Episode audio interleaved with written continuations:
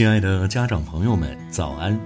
我是今天为您领读的志愿者文乐，每天清晨与您相约飞扬教育一起读书会，愿您拥有美好的一天。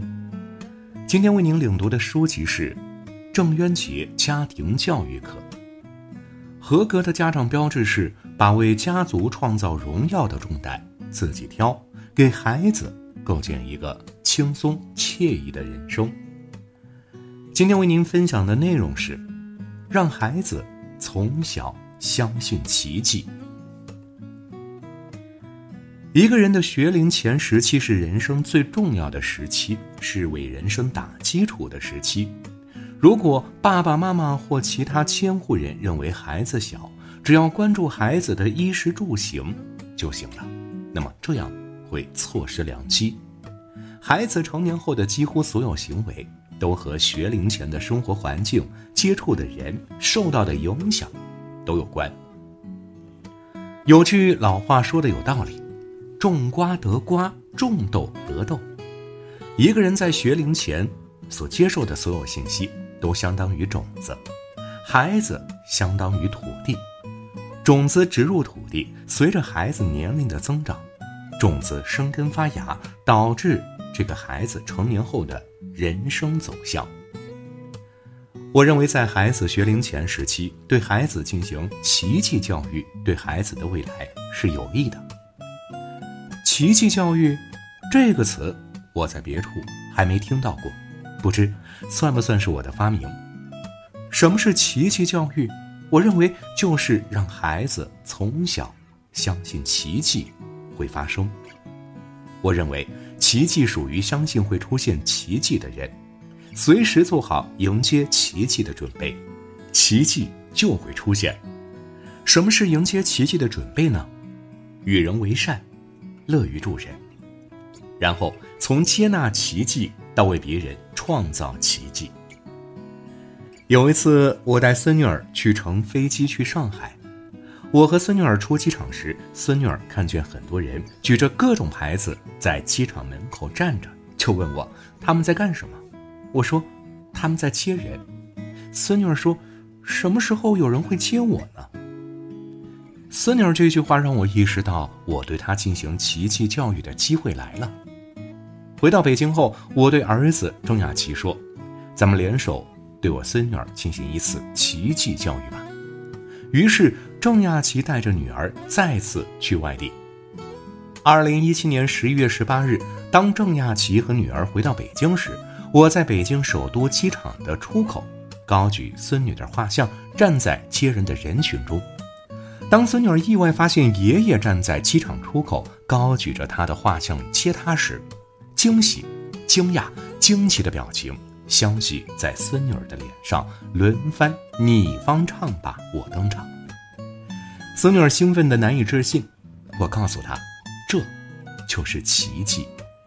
你的一生当中会有很多奇迹等着你，他们埋伏在你的不同年龄四周等着你，有的都等得不耐烦了。孙女儿说：“奇迹会不等我吗？”我说：“会。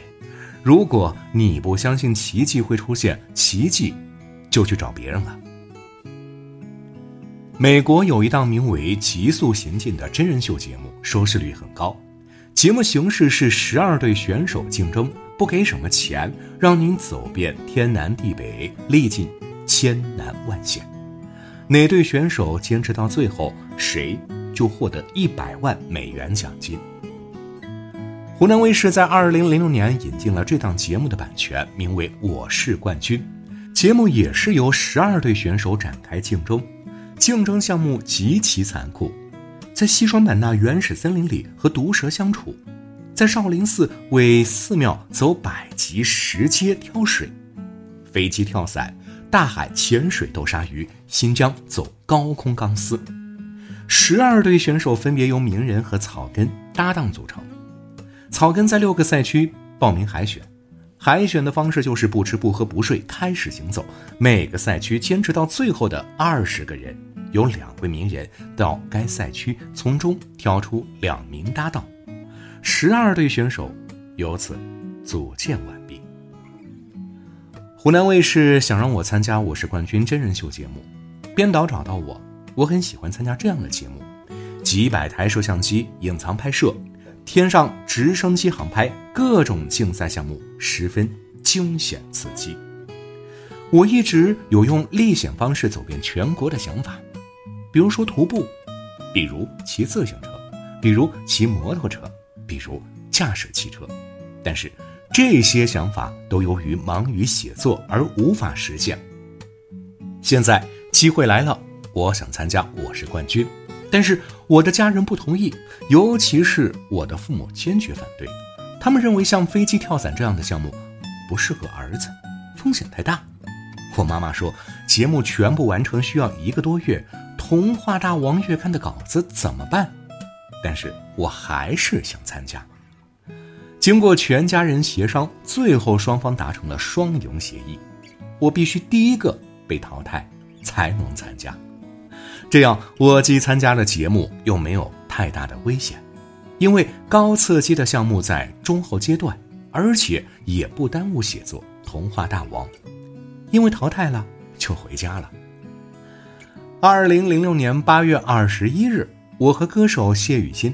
到长沙世界之窗公园草根海选场地，从入选的二十位草根选手中挑选搭档。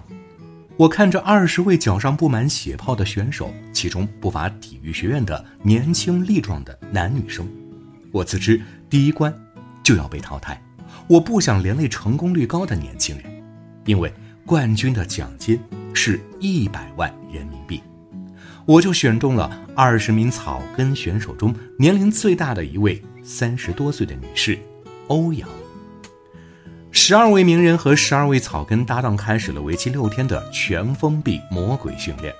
教练教给我们野外生存方法，比如说生吃蛇的方法，比如在海里如何不被鲨鱼攻击，比如同伴被毒蛇咬了之后如何利用嘴吸毒液来救小伙伴。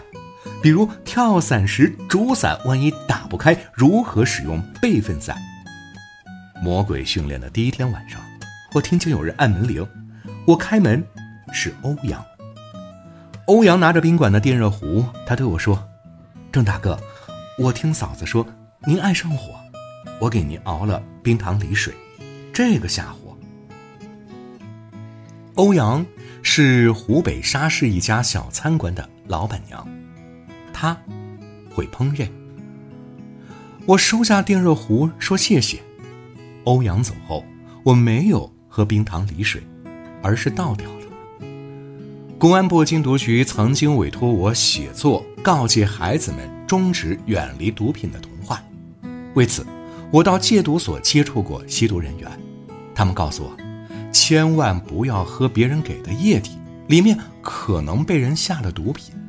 他们都是被最好的朋友在液体里下了毒品而吸毒的，所以我不敢喝欧阳给的冰糖梨水。魔鬼训练六天期间，欧阳给我煮了六壶冰糖梨水，我都悄悄倒掉了。家庭教育不是管理，而是示范和引导。亲爱的家长朋友们，我们明天再见。